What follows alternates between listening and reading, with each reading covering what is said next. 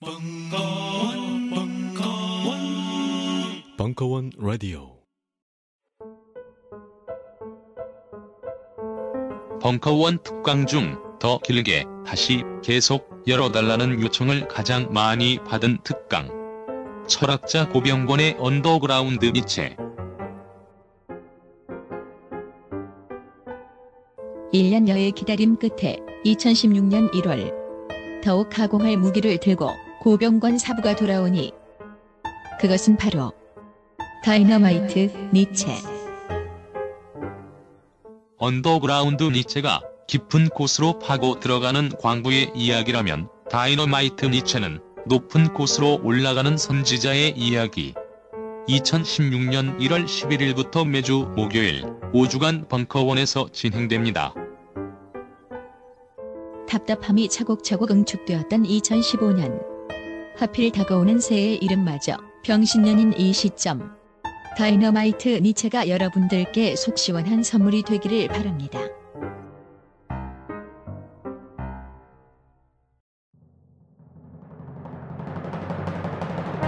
현대 기술 문명의 비약적 발전 속에 비과학적인 것으로 치부당한 비운의 동양학, 명리학. 그 명리학이 벙커에서 강한 사부와 새로운 비상을 시작한 지 3년차. 온라인, 오프라인 가릴 것 없이 수많은 명리학 입문자를 탄생시킨 좌파 명리학이 세 번째 시즌을 시작합니다.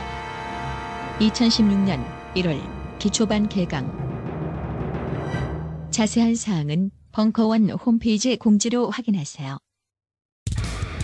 2016년 병신년 새해 특집 국가란 무엇인가 시즌 2 1월 11일 정희진 국민과 국가, 1월 18일 하중강 노동과 국가, 1월 25일 김종대 국방과 국가, 2월 1일 김종철.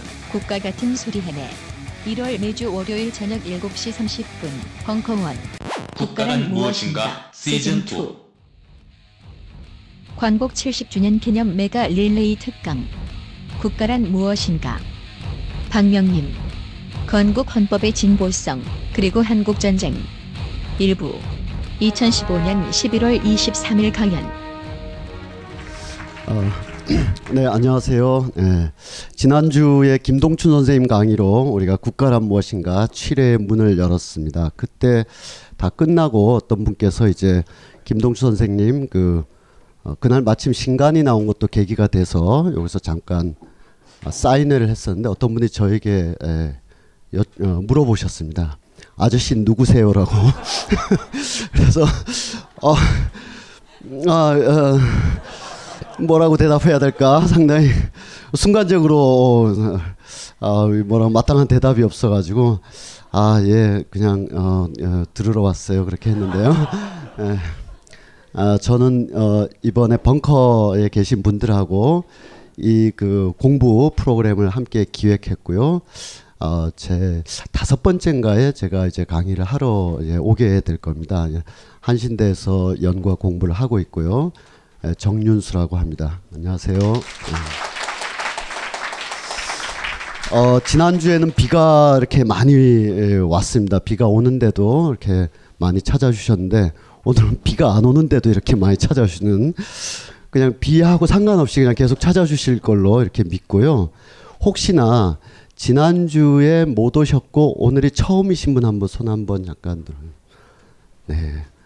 어, 그러면 아마 이야기는 계속 연속되고요. 또 우리 벙커원의 에, 임직원 본인들이 이제 요원이라 그러는데 에, 앱으로 다 올려놨으니까 그 김동춘 선생님의 그 어, 깊이 있는 어, 설명들 이렇게 앱으로 한번 이렇게 보시면 흐름을 이렇게 함께 파악하실 수 있을 것 같습니다.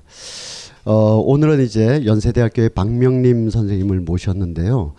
어, 우리가 그 국정교과서와 더불어서 이런 기획이 우연찮게 됐습니다만, 음, 국정교과서에 대해서 우리가 약간의 그 비판적 시각을 가지고 있는 것은 다양성이라는 그 자체의 가치 때문인데 이렇게 말씀드린 것은 김동춘 선생님, 박명린 선생님 또 중간에 여러 선생님들 그리고 한홍구 선생님 이렇게까지 전쟁과 분단이라는 화두를 집어들었다고 해서 같은 의견, 같은 팩트, 같은 이야기를 하기 위해서 세 분이 연거푸 막 오시는 것은 결코 아닙니다. 어떤 분의 어떤 대목에서는 서로 여러 선생님들 사이에 의견이 갈릴 수도 있고요. 그래서 어 1회를 듣고 또 박명린 선생님 말씀을 듣고 또 그 이후의 이야기를 들어보면 서로 충돌하는 견해도 있을 수 있습니다. 그리고 그것이 훨씬 더 아름다운 그런 생산적인 그런 논쟁이 많이 나오지 않을까 이렇게 생각합니다. 어 시간이 한 10여 분 좀 지체가 돼서 어 지금 어 벌써 준비하고 계시는데요.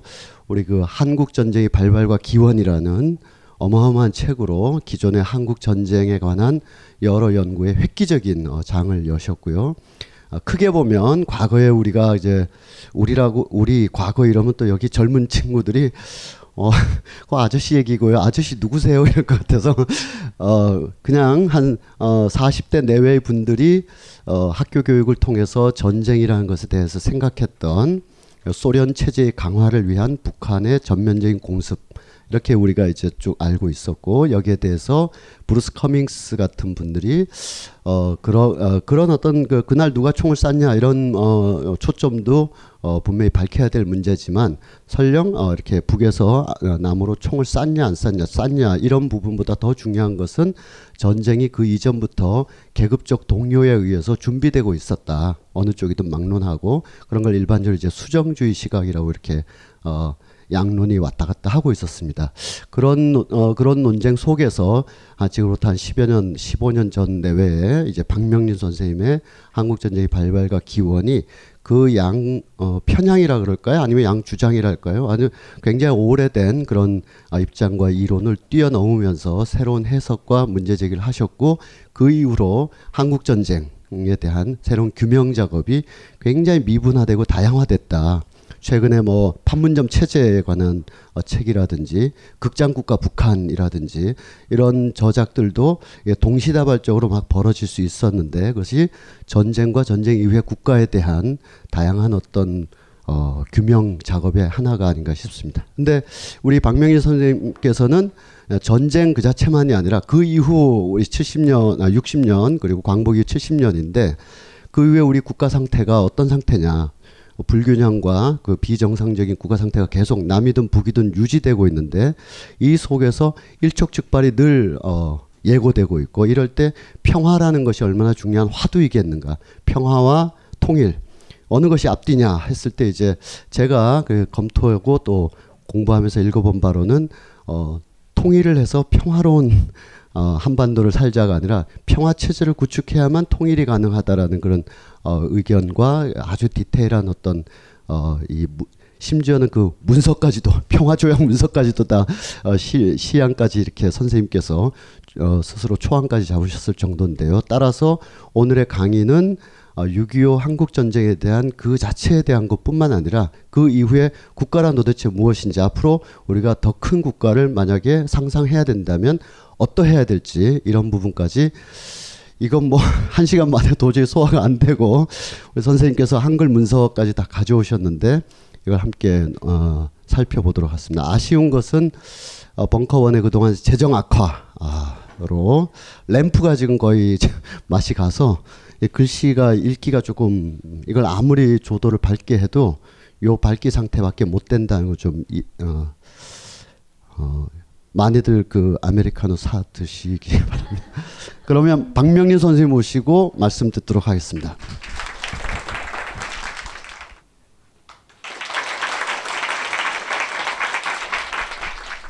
네, 네, 방금 소개받은 저는 연세대학교 박명림이라고 합니다. 이 앞에 정부에서는 건국절 논란으로 이번 정부에서는 어, 교과서 문제로 저희가 이렇게 너무 그 어, 논란이 심한데 어, 저는 그것이 어, 교과서 문제도 그렇고 건국절 문제도 그렇고 저는 그 아까 정윤 선생님이 말씀을 하셨는데 어, 저는 좀 조금 더 철학적인 문제를 먼저 좀 같이 말씀을 나눠봤으면 좋겠습니다. 그것은 이것이냐 저것이냐라고 논쟁을 할 때에 그 이것이냐 저것이냐 중에 하나를 선택하는 것은 쉬울 수 있는데 아, 이것도 저것도 아닐 수 있지 않을까.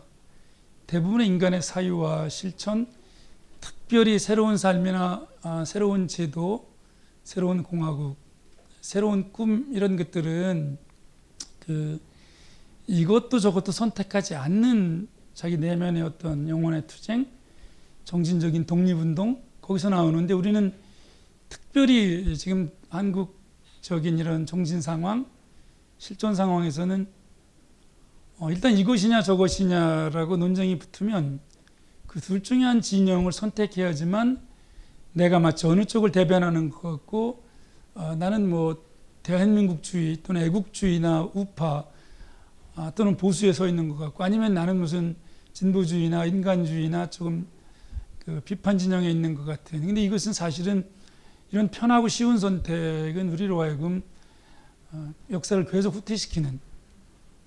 어, 가만히 생각해 보면 어, 오늘 당장 제 말씀을 듣고 돌아가셔서 대체 건국절이 있는 나라가 몇 나라나 되나 한번 또 건국 기념일이 있는 나라가 몇 나라나 있냐면 조사해 보시기 바랍니다. 열 나라가 안 됩니다. 열 나라가 특별히 역사가 오래된 나라들은 건국이라는 개념 자체가 없습니다. 어, 건국절이 있는 나라들은 대략 두 가지인데요. 하나는 그 신생국가, 신생국가도 8, 90%는 독립기념일이거나 독립절입니다. 인디펜던스를 기념을 하지 건국을 따로 기념하는 나라 아주 드물게 두 번째 이제 건국절을 기념하는 나라들은 독재국가, 공산국가이거나 새로운 그런 그 국가를 선포했을 때의 앞에 저 국가는 어떻게 다른가 하는 것을 강조하기 위해서 그래서 대부분 공산국가들은 건국절이 있지요. 신생. 근데 영국이 건국일이 언제죠? 건국 연이 언제입니까? 독일이 건국일이 언제? 건국 연이 언제입니까? 1919년이냐 48년이냐 이거는 조금 이따 말씀 나누겠지만 둘 다 전혀 논리적이지도 않고 근거도 없는 주장들이거든요. 객관적으로 그렇고 역사적으로 그렇고 어, 그것은 정말 그 앞에 긴 역사를 무화시키거나 대한민국을 둘러싼 논쟁에 초점을 맞추는 것이기 때문에 아, 이것은 이따가 한번 좀 설명을 드려보겠습니다. 1919년 물론 그 전에 만민공동회 이런 거 보면 이제 백정이 대표가 되죠. 예, 그러니까 공화국이라는 것은 모두가 똑같은 거니까 백정이 서명을 하고 만민공동회가 굉장히 중요한데 어쨌든 1919년에 이제 대한민국 임시정부가 만들어지고 헌법이 만들어서 지금까지 대한민국 헌법의 제1조는 이랑은 바뀌질 않고 있습니다. 대한민국은 민주공화국이다. 그런데 이것은 1919년 건국설도 틀린 거고 1948년 건국설도 틀린 것입니다. 특히 건국절을 넣는 것은 일본은 건국절이 언제입니까? 일본은 1945년, 1948년 조사해 보세요. 천황이 일본을 만드는 게 언젠가?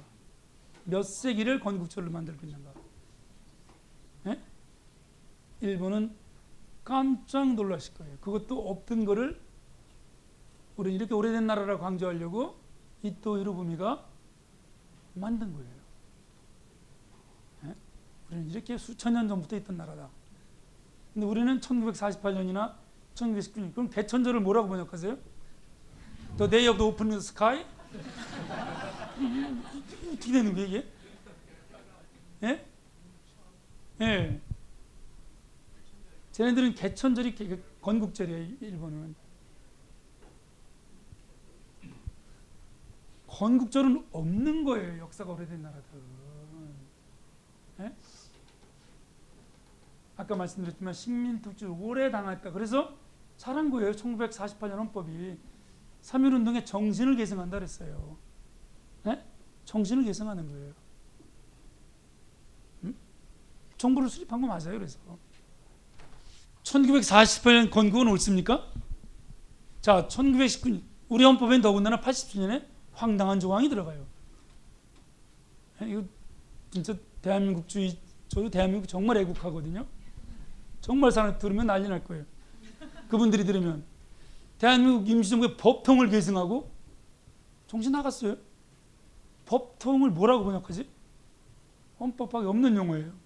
법통은 교황이나 법왕, 종교의 수장이 다른 모든 세력은 이단이라고 지팡이를 내려주는 걸 왕호를 내려주는 걸 법통이라 해요. 이때 법은 종교라는 뜻이에요.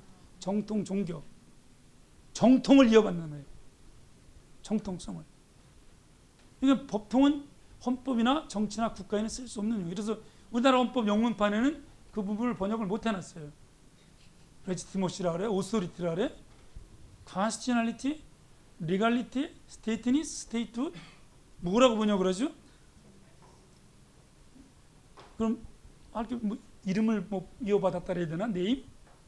네, 법통은 종교 용어입니다. 종교 용어. 그러니까 이런 어려운 문제가 생기는 거예요. 더더군다나 1919년 대한민국 임시정부 법통을 계승했다면 임시정부 이외의 세력들은 뭐가 되는 거예요?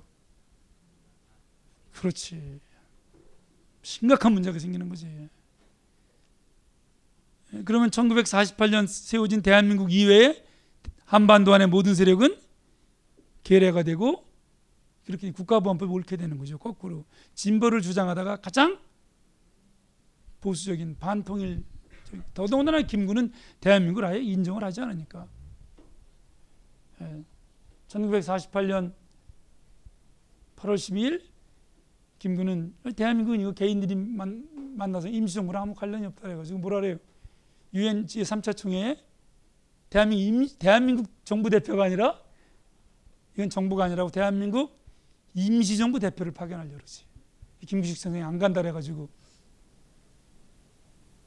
뭐 어떻게 되는 거예요? 김구가 부인한 거를 둘다 정치적인 목적으로 잘못돼 가고 있어요 지금. 둘 다. 건국절은 없는 거예요. 다시 한번 조사를 해보세요. 광복절이 맞아요 그냥. 1945년 8월 10일 원래 있던 나라를 되찾은 거예요 그냥. 원래 있던 나라를. 다만 통일 문제와 관련해서 어려운 점은 하나 말씀을 드려야 되겠어요. 뭐냐면 1948년 건국 헌법 두 개, 19년 48년 이게 붙으면서 이제 앞에 정부 때는 되게 세게 제가 뭐 글 보신 분들 아시겠지만 그 세게 발표했죠. 왜 건국절을 만들면 안 되나. 그래가지고 이제 어떻게 조금 물러나고들 그랬는데 저 문제는 통일 문제와 직결되어 있습니다. 우리나라 통일은 영토나 문화나 언어나 민족은 재통일이 맞습니다. reunification. 그러나 국가나 주권이나 국민은 신통일입니다.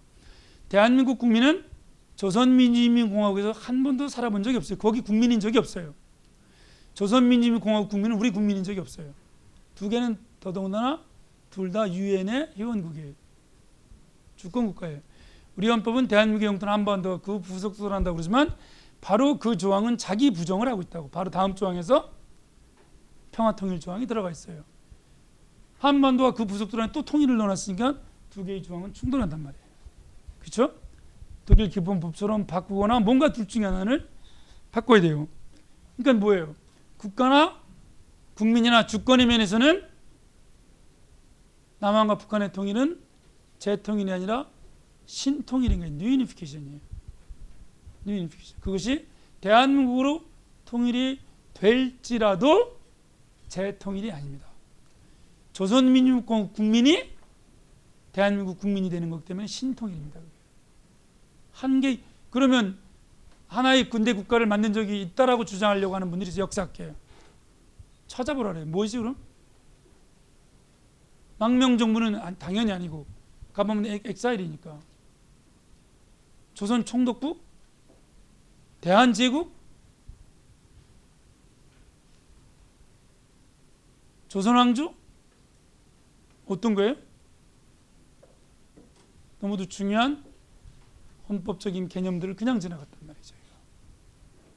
그러니까 지금 어떻게 되냐 저렇게 이번에 심각한 문제가 붙어도 그냥 지나 우리 정부가 일본의 방위청 장관이 저런 헛소리를 해도 네? 네. 주변사태법에 의해서 한반도 유사시에 북한도 대한민국 영토냐 미국과 상의해서 들어가겠다. 일주일 후에 또 애시턴 카트 미국 국방장관이 또 똑같은 얘기를 해. 그럼 대한민국 국방장관이면 박차고 나와야 되는 거 아니에요? 귀국은 이 땅을 불법 식민 통치했는 귀국은 우리 문제에 개입할 권한이 없다. 특히 평화와 통일 문제에는 절대로 아니 일본의 주변 사태법이 중국 사태에 개입할 수 있어요? 러시아 사태에 개입할 수 있어요? 그 주변 사태는 어, 어디를 말하는 거예요? 칠레가 주변이에요? 그럼 덴마크 사태에 개입하려고 만들었어요? 우리지 우리 우리지 한반도 사태를 얘기하는 거죠. 그냥 지나가 그냥 남한 북한의 평화논 평화적 대화와 논의를 위해서 우리는 1차적으로 해결할 거다. 그렇지 않을 때에는 한미 동맹에서 해결할 것이고 그 다음에는 유엔을 포함한 국제사회의 논의에 우리는 지혜를 또 국제법을 따를 것이다. 일본은 끼어들 여지가 없다라고 단호하게 현장을 박차고 나오거나 박차가 나오지 않으면 대통령께서는 호되게 야단을 쳐야죠. 일본 방위청 장관이 그런 헛소리를 하는데도 그냥 나오고 또 뭐 야단도 안 치고 뭐 미국 국방장관 일주일에 또 일본 말이 맞다 그러고 예? 누가 헌법을 안 지키는 거예요? 예? 건국헌법에서 지금 논쟁이 되는 것 하나만 말씀을 드리고 지나가겠습니다. 시장경제 아, 자유민주주의를 도입했다고 하도들 강조를 하시길래 자유민주적 기본질서 자유민주주의는 유신헌법 때 처음 들어갑니다. 72년 헌법 때. 그 이전 헌법엔 없습니다. 자, 그러면 중요 산업을 국유화하고 예? 수출이나 무역이나 전기나 이런 게 다 국유화인데 시장 경제나 자유민주주의 체제 중에서 그런 걸 국유화하는 시장 경제도 있습니까? 시장 경제 조항은 한국 전쟁이 끝나고 들어가는 거예요. 미국의 압력으로. 이 헌법이 너무나 진보적인 조항이 많으니까 1953년 전후헌법에서 처음 들어가는데 이 헌법 지금 보실까요? 나들이 예? 뭐 그렇게 구부정하게 앉아 있어? 아, 저 그게 좀 어깨 좀 피고 임마. 뭐 그렇게 머리를 푹 숙이고 있어 젊은 놈이. 아이 그게 아니라요. 허리도 좀 쫙 펴고. 아, 아, 아 니 그게 아니라니까요. 알아 알아. 네 나이 때 아픈 거 알아. 아프니까 청춘 아니겠냐? 살기 힘들고 그렇지만.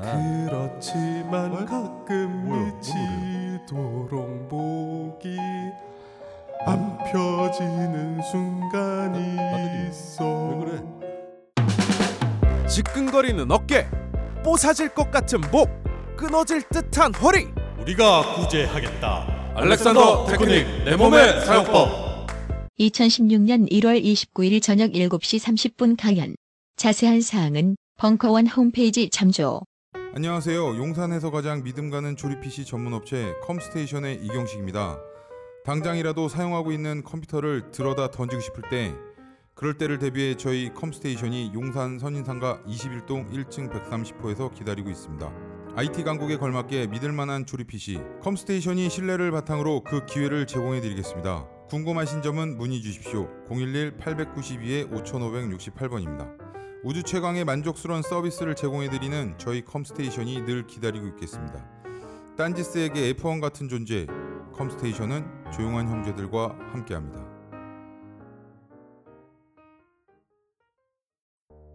요즘 나는 책 추천을 하지 않는다. 그래도 이 책은 추천하지 않을 수 없다. 나는 딴지일보 읽은 척 매뉴얼의 애독자였으니까. 이웃시민 고전은 직접 반려들어 읽는 게 가장 좋다. 그게 여의치 않으면 너부리의 읽은 척 매뉴얼을 읽어라. 읽은 척 매뉴얼은 고전들의 뒤틀린 소개이자 색다른 비평일 뿐만 아니라 그 자체로 고전과 맞먹는 유사 고전이다. 고종석 그는 딴지일보 역사를 통틀어 가장 딴지적 글쟁이다. 김어준 고전이 얼마나 재밌는가를 은하계에서 가장 재밌게 설명하는 책. 딴지 편집장 너브리의 고전문학 읽은 척 매뉴얼. 아직 고전을 모르는 분들께 그리고 이미 고전을 알고 있는 분들께도 강력 추천합니다. 지금 바로 전국 서점에서 만나보세요. 딴지 마켓에서 구입하는 분께는 저자 사인본을 배송해 드립니다. 이 형평원법, 균등원법, 공화원법이 어떻게 지금처럼 시장주의, 자본주의원법으로 바뀌나 119조 1항 대한민국의 경제 질서는 개인과 기업의 경제상의 자유와 창의를 존중함을 기본으로 한다. 국가는 균형 있는 국민경제의 성장 및 안정과 쭉쭉 나가다가 경제에 관한 규제와 조정을 할 수 있다. 이게 현행원법 119조 1항이죠. 그러면 건국원법 보실까요? 4월, 4월 혁명까지 84조. 대한민국의 경제 질서는 모든 국민에게 생활의 기본적 수요를 충족할 수 있게 하는 사회 정의의 실현, 생활의 기본적 수요, 사회 정의의 실현, 균형 있는 국민경제의 발전을 기본으로 삼는다. 각인의 경제상의 자유는 이 한계 내에서 보장된다. 이게 앞으로 나오죠, 그렇죠? 자유가 앞에 나올 뿐만 아니라 더욱 놀라운 것은 뭐까지? 예, 기업의 자유까지 줘요. 이게 5.16 헌법과 현행 헌법 얼마나 후퇴한 겁니까? 그러면서 헌법에 충실하세요. 그럼 48년 헌법에 충실하면 1, 2 돌아가야지. 1, 2. 지금 지금 교과서는 건국 정신 아주 투철한 거네. 바꿀 게 하나도 없잖아요. 예? 자유 경쟁도 강조하지만 형평과 공화도 강조는 이걸 확 바꾸는 거예요. 응? 완전히 뒤집어져요. 이 헌법은. 한국 전쟁도 마찬가지인데요. 한국 전쟁도 저희가 조금 더 깊이 생각해 볼 필요가 있습니다.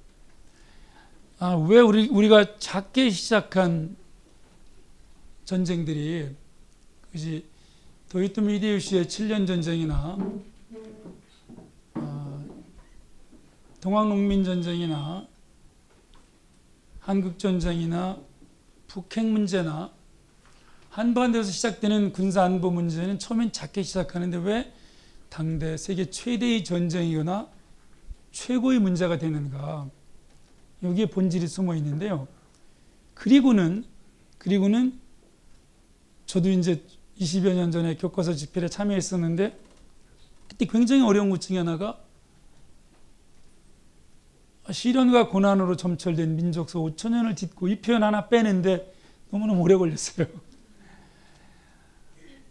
어, 길게는 고조선 그리고 이제 역 기록에 있는 고구려 건국부터 잡아도 한반도처럼 전쟁이 없던 땅은 전 세계에 없어요. 청일전쟁 전에는 뭐 7년 전쟁이나 호란 300년 동안 전쟁 자체가 하나도 없고 그 7년 전쟁 전에는 또 몽골의 침략 전에는 또 300년 동안 전쟁이 하나도 없고 몽골의 침략 전에는 또 삼국 통일 전쟁 전에는 전쟁이 하나도 없고 뭐 외구 조금 들락날락했거나 여진족 정도인데 이게 시련과 고난으로 점철되었으면 아르메니아, 이스라엘, 폴란드, 핀란드, 훈족, 그리스, 그리스 뭐 400년 동안 이게 어떻게 되는 거죠? 예?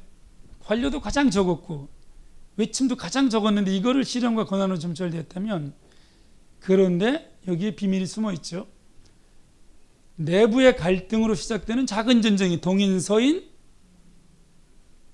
농민군과 관군 남한과 북한 내부의 갈등이 여기서는 스스로 타협을 이루거나 해결이 안 되는 외세를 불러들인 순간부터는 이거는 전면전일 뿐만 아니라 세계 대전이 되는 거죠. 조금 상당히 그 1948년 건국절 추진이나 국정교과서 논리만 굉장히 일방적이고 강력하게 비판하실 줄 알았던 선생님들이 좀 실망하셨을 테지만은요.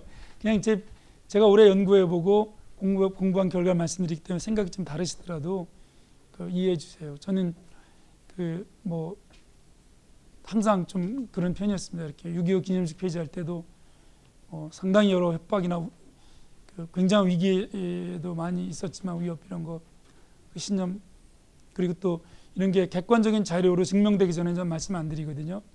자료에서 건국절이고 전 세계 다 조사하고 말씀드리는 거기 때문에 크게 제가 틀리지 않았을 겁니다. 이것도 마찬가지입니다. 아, 국사나 국학이나 국어나 이런 것도 아, 국어라는 과목 자체가 없습니다 세계적으로. 예. 국은 중심, 옳다 이런 뜻이 있기 때문에 안, 저 쓰지 않습니다. national history를 가르치는 나라가 어디 있습니까? American 미국도 American history지. 예? national history는 과목이 없어요. 이태리에서 national history 가르치면 난리 나지. 독일에서 국사 가르치려다 난리 나지. 뭐 히틀러 역사 가르친다고. 지도자 역사 가르친다고. 우리가 먼저 국사를 내려놔야 됩니다. 국사 안에서 진보 보수 싸움이 돼가지고는 안 됩니다. 정말로 이거는. 자, 그러면 한국 전쟁을 말씀을 드리고 이것은 아까 정윤 선생님 말씀하신 것 포함해서 간단히 말씀을 드리겠습니다. 우선 한국 전쟁은 내전이냐 국제전이냐 뭐 논쟁이 많고 또 그건 또 이렇게 국제적으로 이제 한 편을 이렇게 제가 다 가까운 분들이지만 의견을 둘 다 틀렸다고 제가 이제 주장을 해왔었기 때문에 오늘 어, 말씀드리려고 하는 것은 그 아까 어, 동아시아 7년 전쟁이 됐든 청일 전쟁이 됐든 한국 전쟁이 됐든 여기는 굉장히 평화롭다가 전쟁이 한번 터지면 세계 전쟁이 된다 그랬어요. 동아시아 7년 전쟁은 당대 세계 최대의 전쟁입니다. 그 동아시아 7년 전쟁 때 청일 전쟁 때 잘 보세요. 그 다음에 아시아 태평양 전쟁 때 이 세 번의 전쟁에서 우리는 놀라운 것을 동일한 걸 목도할 수 있어요. 그게 뭡니까? 세계 전쟁으로 전화되고 커질 뿐만 아니라 더욱 놀라운 점은 주변 대국들, 제국들, 주변 질서는 언제나 한반도를 분할하려고 한다는 거예요. 한반도. 너무나 중요한 점입니다. 이게. 자, 그러면 핀란드, 폴란드, 아일랜드, 그리스, 아르메니아, 아제르바이잔, 이스라엘, 팔레스타인, 아프가니스탄, 파키스탄, 베트남, 타이완, 한국, 우루과이, 파라과이 뭐가 느껴지십니까? 제국과 제국, 대륙과 해양, 문명 대 문명, 종교 대 종교, 세계 대 세계의 경계에 위치하는 경계 국가들 전처 국가들은 항상 여기서 전쟁이 발발해요. 1차 세계대전은 발칸, 2차 세계대전은 폴란드, 7년 전쟁은 한반도, 청일 전쟁 우리 내부 문제, 한국 전쟁 38선. 제국들은 대국들은 문명들은 어디를 넘어야 확산될 수 있어요. 이 경계를 넘어야 넘어갈 수 있잖아요. 이 경계를 넘어야. 그런데 이 경계가 동인서인 친정파, 친일파, 친노파, 친미파, 사회주의, 자본주의로 나눠져 있다면 이것은 너무 쉬운 거지. 이 제국들, 문명들, 대륙들이, 대국들이 이거를 분할하려고 하거나 이걸 침략하거나 이건 뭐예요? 이승 김구는 1948년에 평양을 가면 안 된다고. 김구는 1946년에는 김일성을 죽이려고 자객을 보내요. 찬탁을 했다고. 대한민국은 피 두루마기를 쥐두른 정통 정부라고 했다가 이승만한테 패배하면서 남북협상으로 넘어간다고. 김일성은 끝까지 안 받으려고 했지. 이 반동 늙은이 왜 받느냐고. 공화국을 이렇게 반대고 나를 죽이려고 했는데 소련이 지시하지. 그래야 네가 받아야지 전 조선 정부 중앙 정부라고 주장할 수 있고 쟤네들을 단독 정부라고 비판할 수 있고 받아라. 김일성이 망망설이지. 받지요. 김구 선생의 단심을 폄하하는 건 아니지만 이상과 현실에서 현실을 패배하니까 이상을 선택한. 근데 이상이 열려 있을 때 45년에 갔어야지. 이승만 당연히 45년에 가야지. 평양을. 김일성 당연히 45년에 내려와야죠. 제국을 이렇게 나누려고 하는데 핀란드 당연히 만나지. 44년, 46년 만네라인 파시키비 개콘에 그것도 내가 대통령이 되면 나와 다른 이념, 다른 정당의 사람을 총리로 임명하지. 그렇지 않고는 소련과 독일, 스웨덴 사이에서 700년 식민지로 고생한 우리 핀란드 인민들은 또 나락으로 떨어지니까 다시 이걸 계속하게 할 수는 없다. 이념이 다른 동포 지도자들을 연립 연합하지 않고는 우린 또 분단된다.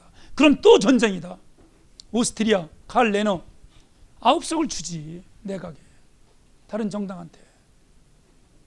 이태리 무솔리니를 제외한 몇 사람 빼놓고는 파시스트 다 포용하지. 그들을 처벌하려고 했던 이태리는 또 쪼개진다.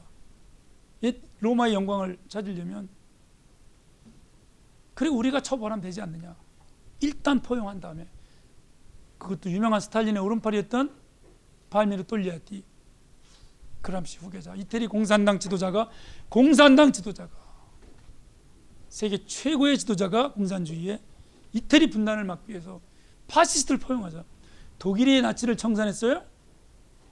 68년까지는 가짜지 그치? 다 있었잖아 뭐 카라얀 하이데거 이런 사람뿐만 아니고 에? 독일 나치 처벌론자는 몇 사람이나 돼요? 에? 다 그대로 있었지 전부 다. 다 그대로 있었지. 68혁명에 의해서 유럽이 민주화되고 유럽이 과거 청산을 시작하니까 이대로 갔다간 독일 고립될 것 같아. 일본이 훨씬 과거 청산을 많이 했지 그때만 해도 동경 재판이 훨씬 엄격했어요. 68년 유럽의 공화주의로 독일은 과거 청산이 됐고 독일은 살아났고 그 과거 청산 때문에 유럽의 위협이 안 되고 통일이 됐는데 문제는 핀란드 오스트리아처럼 우리는 이렇게 경제국가에서 갈라지는데도 불구하고 대한민국, 중화민국 다 민국이야 이쪽은. 저쪽은 중화인민공화국, 조선민주인민공화국, 알바니아 인민공화국 체코슬로바키아 인민공화국, 유고슬라비아 인민공화국, 헝가리 인민공화국. 자 인민공화국과 민국은 쫙 갈라지는 거예요 세계가. 누가 누가? 소련과 미국 자본주의와 사회주의가. 그런데 오스트리아 핀란드가 아니고 우리처럼 스스로 나뉘어 가지고 아 나는 미국이 좋아하는 체제 만들겠다. 나는 소련이 좋아하는 체제 만들겠다. 저 사람들은 너무 좋지. 너무 좋지. 뭘 말씀드리려고 하는 거예요?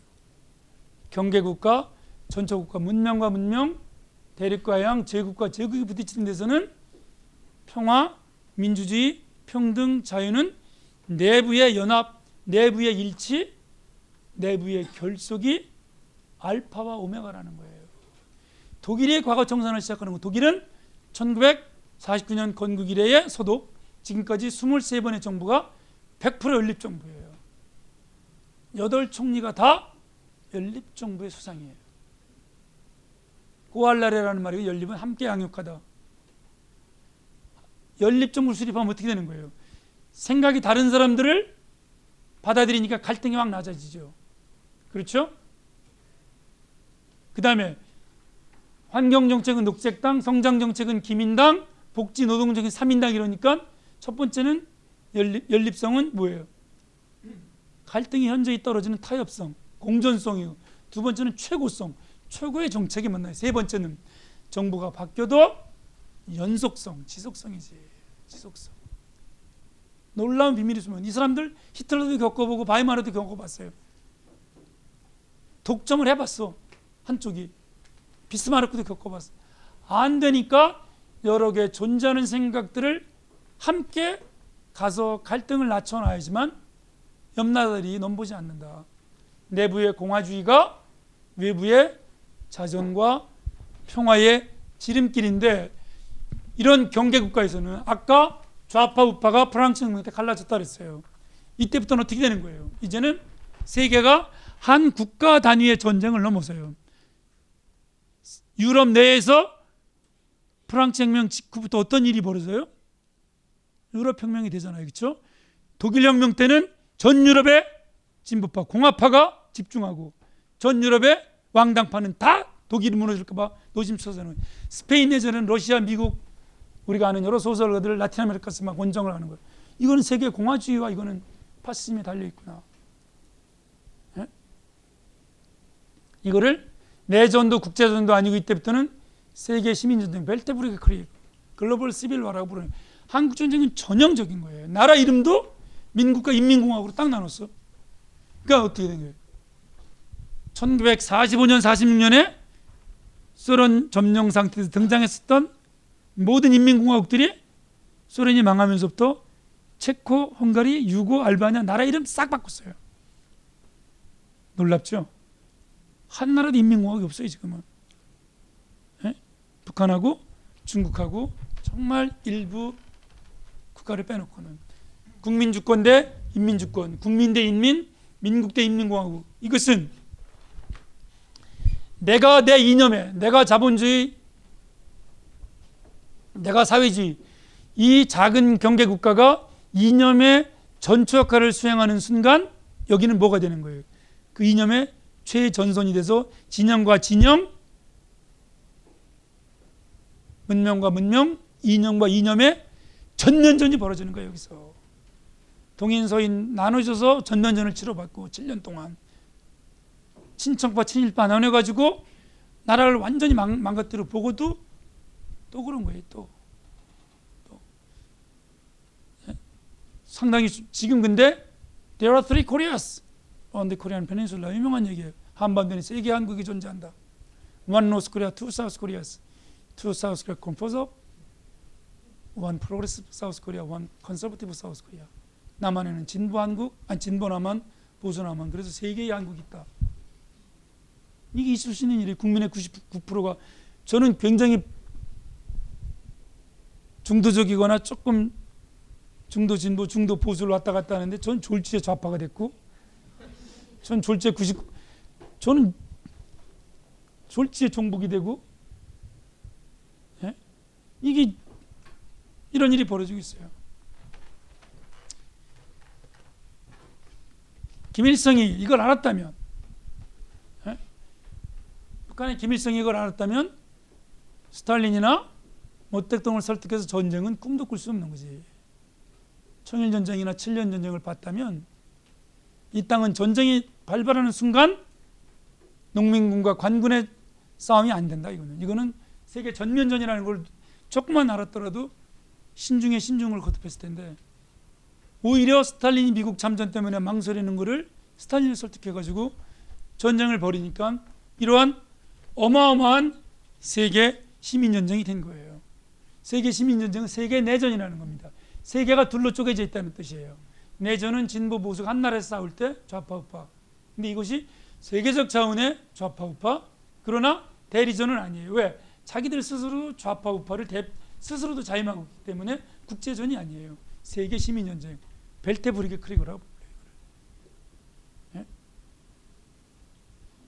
이거는 정말 영어 영어로 먼저 이제 저분들하고 세계 학계가 잘못된 걸 교정해야 되니까 근데 이건 조금 정교하게 책과 이론을 써서 많이 저희가 생각을 바꿔야 될 게 있습니다. 저걸 깨닫지 못하면 계속 잘못된 용어를 쓰고 있어요.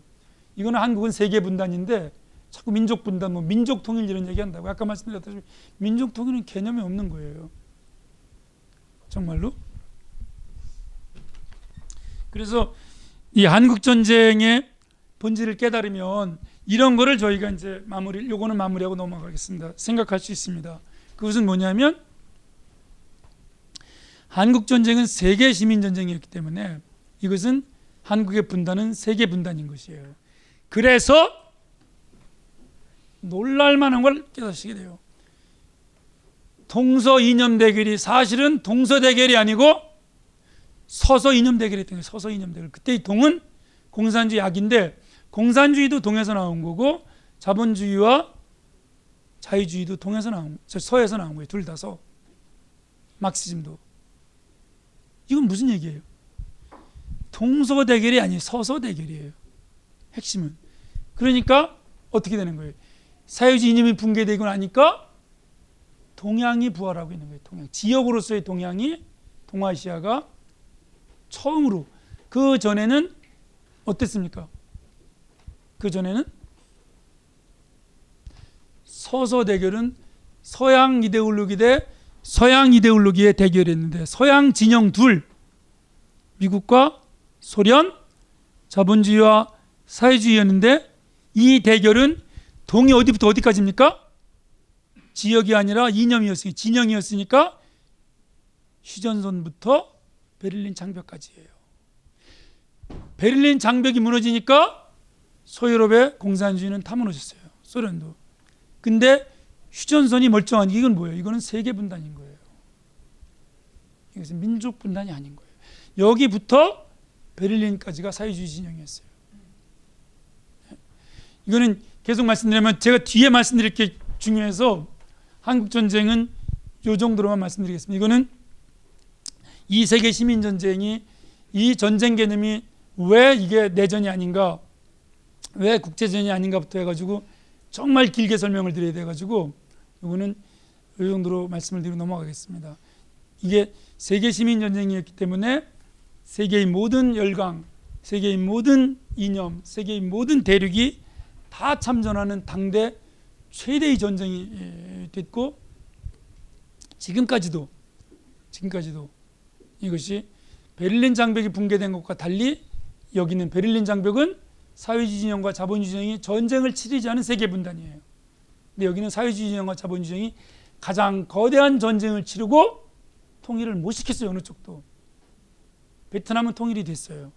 중국도 통일이 됐어요.